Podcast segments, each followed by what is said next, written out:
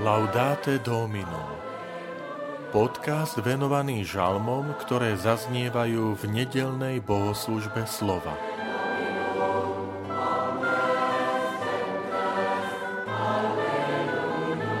Pane, kto smie bývať v Tvojom svetom stánku?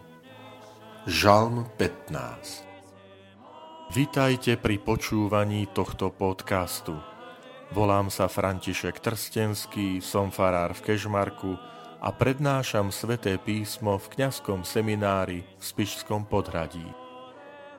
Pane, kto smie bývať v Tvojom svetom stánku? Ten, čo kráča bez poškvrny a koná spravodlivo, čo z úprimného srdca pravdu hovorí, čo nepodvádza svojim jazykom, čo nekryvdí svojmu blížnemu ani ho nepotupuje čo ničomníka nemá za nič, ale ctí si ľudí bohabojných. Čo nepožičiava peniaze na úrok a proti nevinnému sa nedá podplácať. Kto si tak počína, ten sa nikdy neskláti. 150 starozákonných textov sa rozšlenuje do istých skupín, a to predovšetkým na základe spoločného literárneho žánru. Zo 150 žalmov nájdeme žalmy, ktorých spája to, že sú chválospevmi, v ktorých žalmista oslavuje Božiu velebu.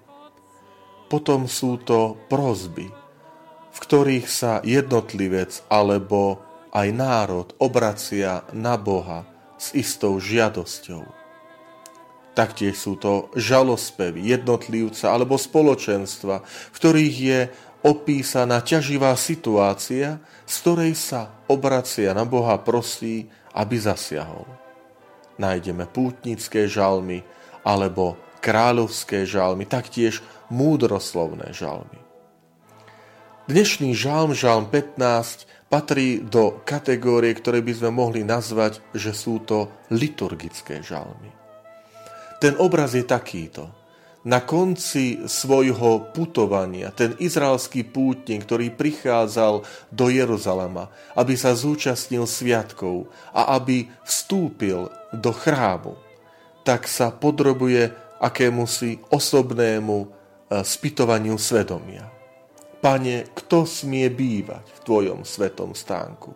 Teraz, keď stojím na Prahu domu pánovho, tak si uvedomujem svoju nehodnosť, svoju malosť a hriešnosť. A môžeme povedať, že zo strany kňazov, levitov, akoby zaznieva odpoveď na toto spytovanie svedomia. A vidíme to v sérii takých pravidiel, podmienok, ktoré má pútnik splniť, aby mohol vstúpiť do domu pánovho. Ten, kto kráča bez poškvrny, ako nás spravodlivo, čo nepodvádza jazykom, čo ničovníka nemá za nič, čo nepožičiava peniaze na úrok a tak ďalej a tak ďalej. Tento žalm je výbornou pomôckou aj pre nás, keď prichádzame do chrámu na liturgiu, najmä na tú nedelnú liturgiu, či už ako jednotlivci, alebo možno ako rodina. A keď prechádzame Prahom toho nášho chrámu, kostola, skúsme sa aj my tak v duchu pýtať, Pane, kto smie bývať v Tvojom svetom stánku? To znamená uvedomiť si tú veľkú milosť, ktorú nám Pán prejavuje, keď môžeme vstúpiť do Jeho prítomnosti.